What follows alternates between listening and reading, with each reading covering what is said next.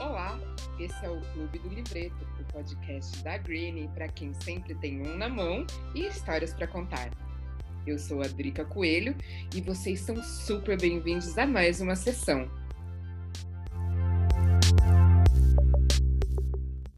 Antes de começar, um prólogo. Vale lembrar que os produtos citados são destinados a adultos. O consumo de qualquer substância, seja lícito ou não, deve ser feito com responsabilidade. E por falar em uso responsável, eu aproveito o gancho para abrir umas aspas e jogar umas situações importantíssimas na roda. Redescobrir a Declaração de Independência e os nobres ideais que ela expressa. Ela garante a cada um de nós certos direitos inalienáveis, entre eles os da vida, liberdade e busca da felicidade, contanto que não violemos os direitos dos outros. Dito de maneira simples, tenho o direito inato de usar substâncias em minha busca pela felicidade, Usar ou não uma droga é uma decisão minha, não do governo. Além disso, o meu consumo responsável de drogas não deveria ser submetido a punições por parte das autoridades. Essas ideias estão no centro de nossas noções de autonomia e liberdade pessoal. A abordagem punitiva atual para lidar com usuários de drogas recreativas é totalmente anti-americana. Essa fala é do renomado neurocientista estadunidense Carl Hart, extraída do livro Drogas para Adultos, de sua autoria. Ele fala do contexto constitucional de lá, mas com certeza dá para trazer reflexão para o lado de cá também, e até globalmente, concordam? O já mencionado em nosso primeiro encontro, o também neurocientista Siddhartha Ribeiro, pontua na capa da edição brasileira que pouca ciência e muito preconceito são as doenças infantis do proibicionismo. Hart inverte essa lógica, iluminando de forma genial o debate sobre drogas. Migs, deu para sacar que para quem curte a sessão da biblioteca sobre a relação humana com as substâncias e acredita que os estigmas dessa temática precisam ser derrubados, é uma ótima dica de livro para se ter na estante. E agora, vamos mergulhar na leitura de hoje. O livreto do dia é o The Lightest, da Keep Rowling. O título já nos prepara para o que vamos encontrar nas páginas deste exemplar, a mais fina sensação. Com uma gramatura única do mercado, cada folha pesa 10 gramas, tanto na versão king size quanto na mini. A diferença entre as duas edições é a quantidade. Na maior, são 33, e na pequena, 50 folhas. Em sua história, a Keep Rowling nos conta que leva o termo mais fino além da espessura do papel, e se refere à clássica elegância estética da capa toda na cor preta, com os detalhes prateados, e ao grau de excelência que só quem aprecia o valor do ritual de enrolar o próprio cigarro pode entender. Bolar um fino depois dessa leitura passa a ter outra interpretação, não é mesmo? Esse livreto surpreende do começo até a última página.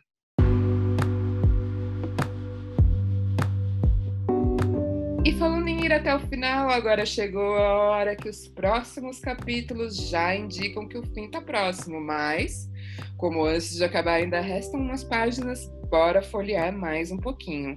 E quem é fã de bons livretos provavelmente já topou alguma vez na vida com o sinal de que faltam cinco para acabar.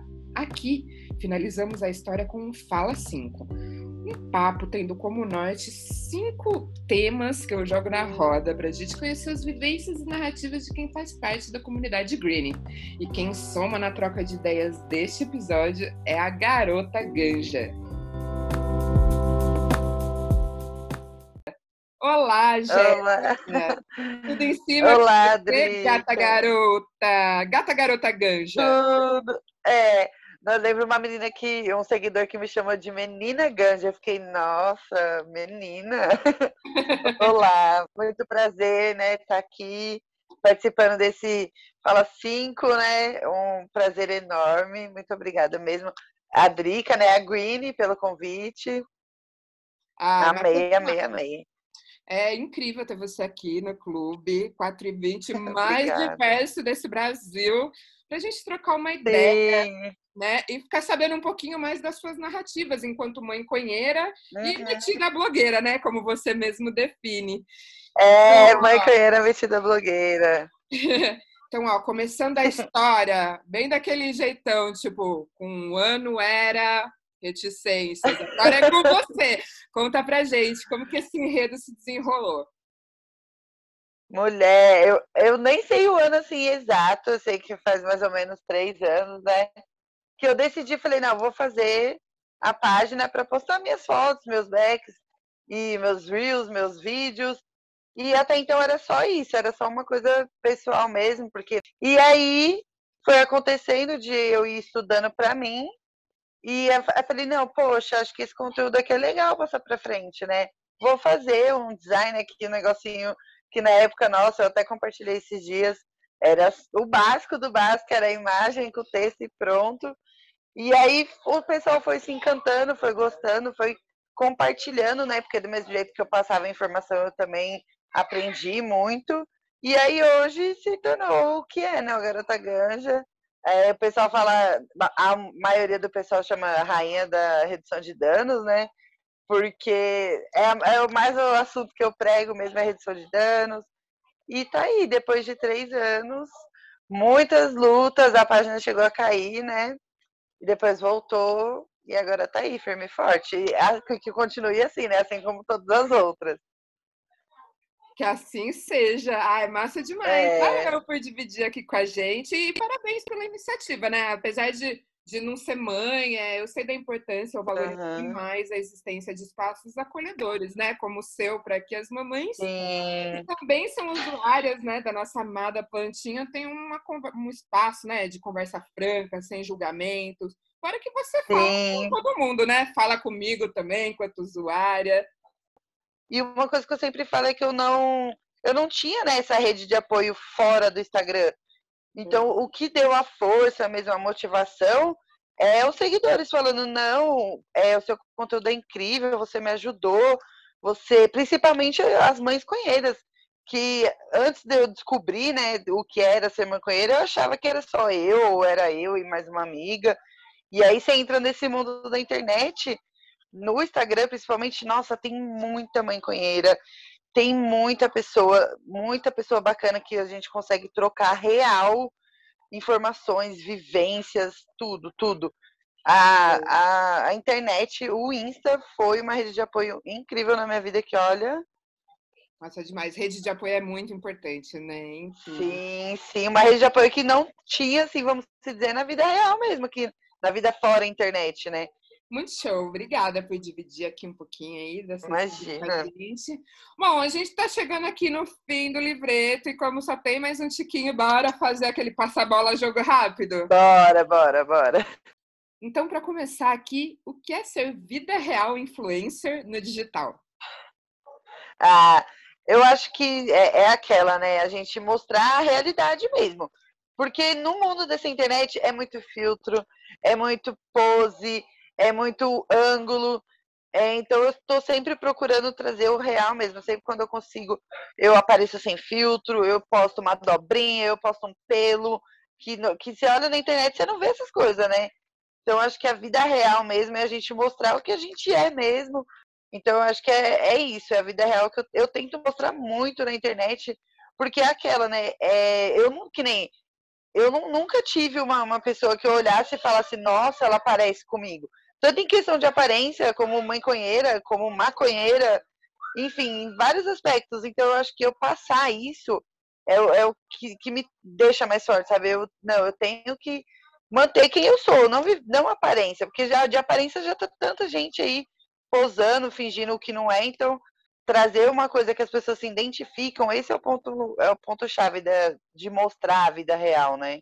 Assim como mostrou também quando a gente fica super triste, ou quando entra na bad, ou quando a vida de mãe, conheira de mãe, né, de maternidade está um horror exposta também, porque aí mostra a realidade real de tudo, de tudo, todos os aspectos. Coisas da vida.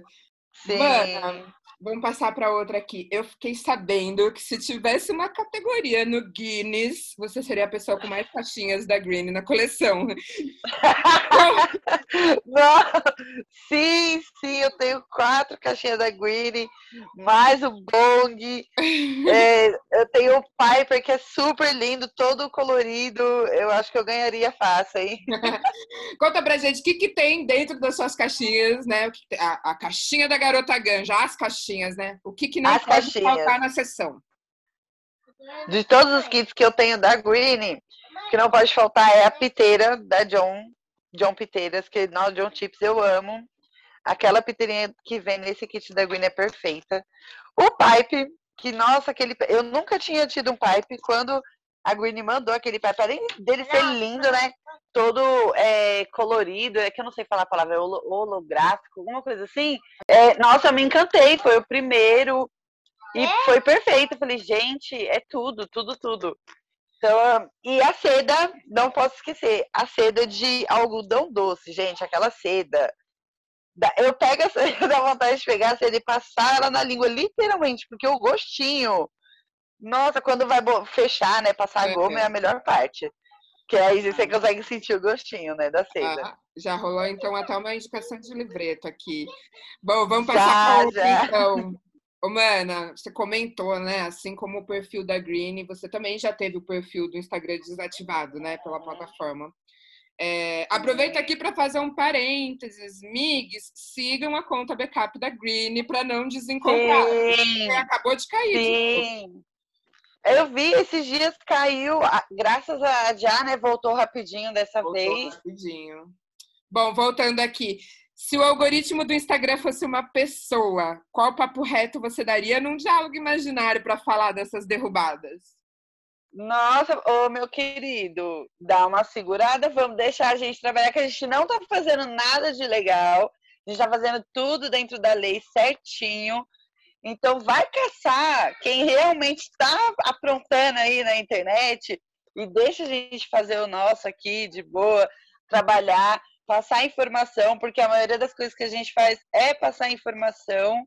O pessoal fala, ah, vocês é, in- induzem né, as pessoas a usar. Não, gente, a gente induz a pessoa à informação, ao conteúdo de qualidade. Então eu falaria isso pro Instagram. Eu falava, dá um tempo, vai caçar seu rumo e deixa a gente aqui fazer o nosso trabalho. Apologia ao cuidado, né?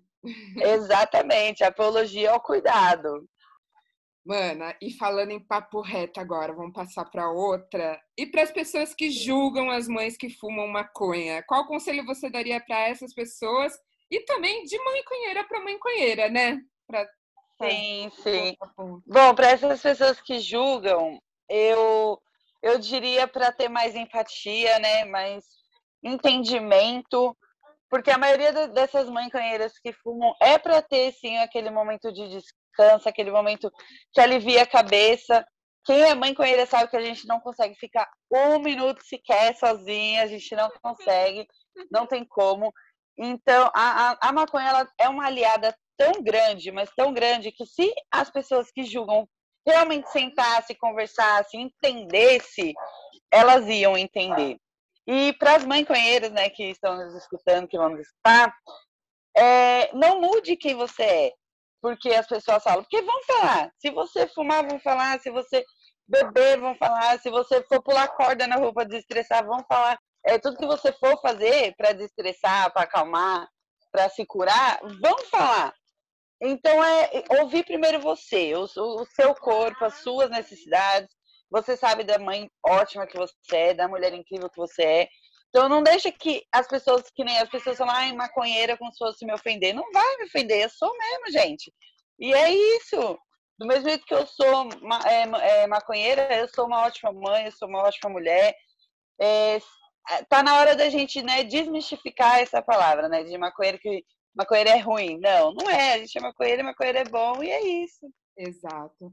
É isso, né? Acolher e não punir, né? Como diz uma Exato, campanha bem exatamente. famosa aí da redução de danos. Quem não conhece, vale a pena aí jogar no Google. E falando em apologia ao cuidado, vamos, vamos fechar aqui. É, é, falando disso, né? De RD, eu adoro. Inclusive, eu Aham. super incorporei e eu repasso a dica para geral. Aquele lance de queimar a seda usando o livretinho para dar o limite do que vai ser. Sim, amo, É Mara. Então, amo, amo. vamos nessa. Bora de redução de danos, que, que é Bora, a pauta bora, que você super explana para fechar aqui. Joga aí na roda mais Sim. três dicas de ouro, mana. Abusa dessas piteiras, piteiras de vidro, principalmente, de, de prioridade. Cortar a seda, eu acho que é um, um ponto muito é, específico, porque eu vejo tanta gente que não corta a seda e dá duas voltas da seda. Galera, tem como você fazer um baseado com a metade da seda. Então, é cortar a seda. É, terceiro, eu creio que é beber uma água durante a sessão. Então, esses três, assim, num, numa sessão, pronto, já tá de ótimo tamanho, já é uma redução importantíssima. E vamos já dar um aqui de, de brinde, né? Se der, lavar o seu prensado. Pronto.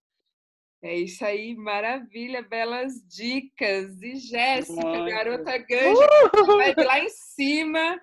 A gente chegar ao fim aqui falar para a Duda que o penteado que ela fez enquanto a gente grava aqui, que eu tô vendo, ficou ótimo. É, ficou ótimo. e é isso, a gente chega aqui ao fim. Valeu, Jéssica e, e os migs que chegaram na última folha aqui com a gente. É... Muito obrigada, Drica, por essa conversa, esse papo. É, a Gwynne também, um beijo, parabéns pelo ano. Que venham dois, três anos, quatro anos, cinco anos, muitas latinhas muito feliz por ter participado mesmo, foi uma honra. Arrasou, sigamos juntos. Até o próximo encontro.